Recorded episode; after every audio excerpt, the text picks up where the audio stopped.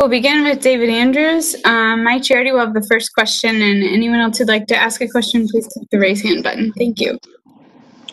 Hey, David, how are you? Hi, Cal. How are you? Good. Hey, I just uh, I wanted to get your thoughts on last night and being given that honor of being the Ron Burton Community Service Award winner. Yeah, you know, it's a it's a huge honor. Um, you know, still kind of just humbled by it. Um, you know, such a you know guys that I've looked up to in this program. You know, especially on the offensive line, the Matt Lights, Joe Andruzzi. You know, you see, you know, when you come in the building, the pictures of all the guys who've won it. So, um, you know, it's a huge thing, and it's something. You know, being here, you understand how much giving back to the community means, and uh, you know, really made this place a home and love this community, love this area, and uh, you know, it's just something important to me to try to always give back. Um, so, you know, it's just a huge honor. And, and just as a uh, as a follow up, but on football, how do you feel like the offensive line is coming together here after a, a few weeks of, of practice?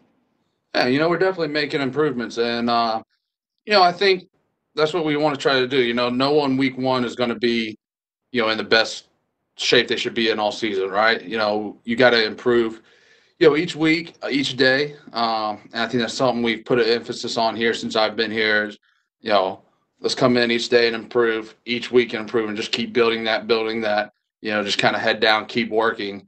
You know, and hopefully, kind of toward the end of the year, you look up and you, you know can see the fruits of your labor there. And uh, you know, but I think that's something you just try to improve each week and you know throughout the year instead of kind of going you know up up and then crashing. You know, just just steadily, steadily keep building. Next question, Evan Lazar.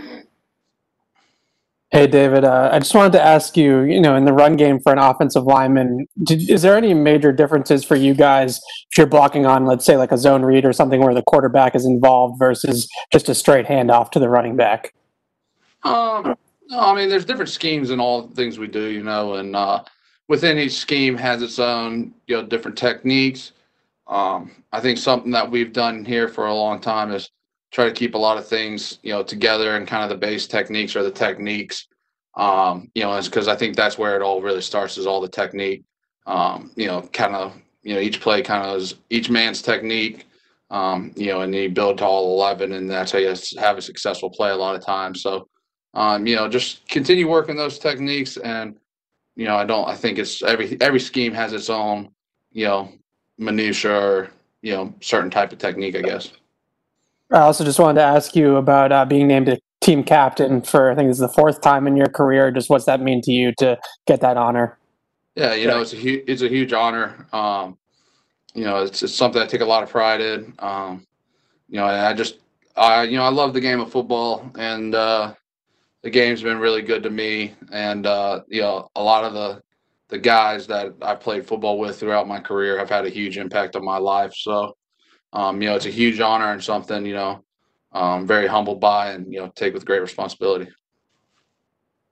Thanks, David. Yep. I don't see any additional hands raised. If you have a question, please unmute yourself and feel free to ask.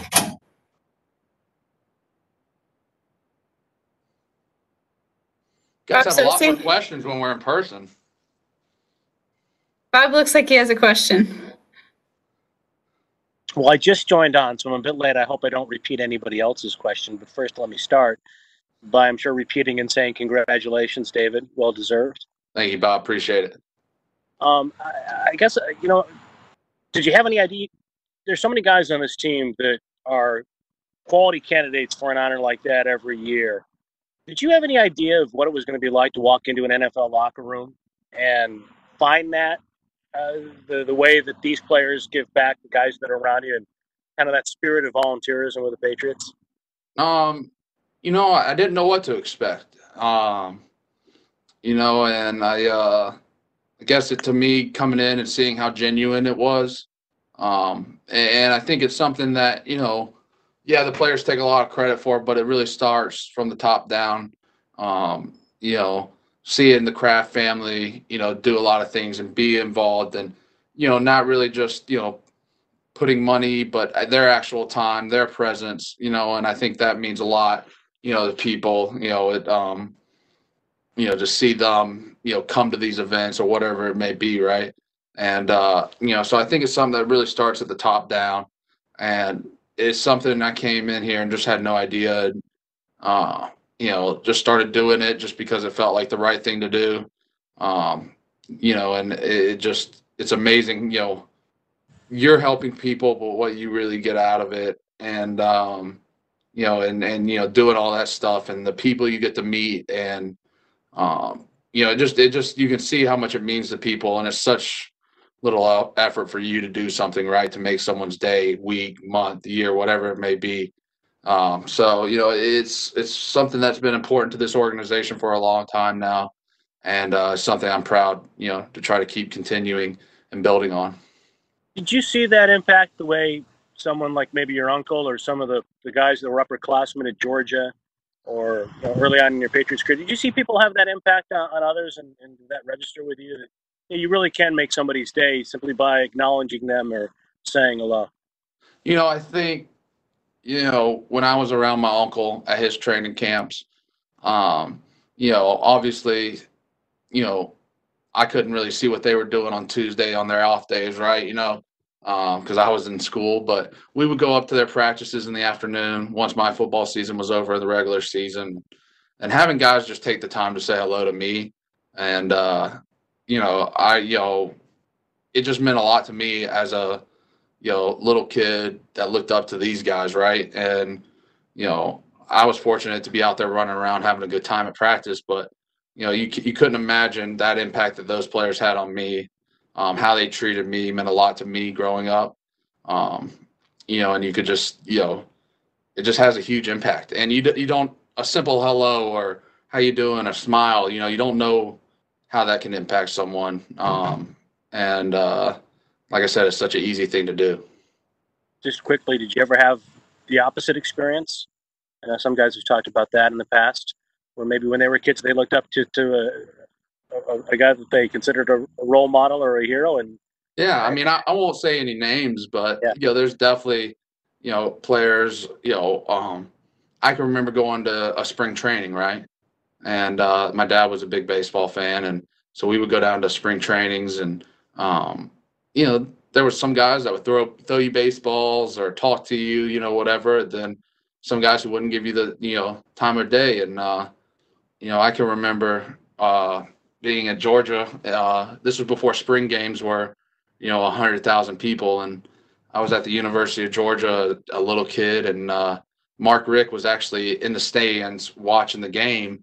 And I walked over to him and just sat in the stands and talked to him as like a, you know, a little elementary school. It was one of the first years he was coaching. And then after, uh, we went, drove by the Georgia football facility, and David Pollack was standing out in the parking lot. And like he was a hero to me growing up and uh, went and talked to him and you know he signed a hat for me and just spent some time talking to me.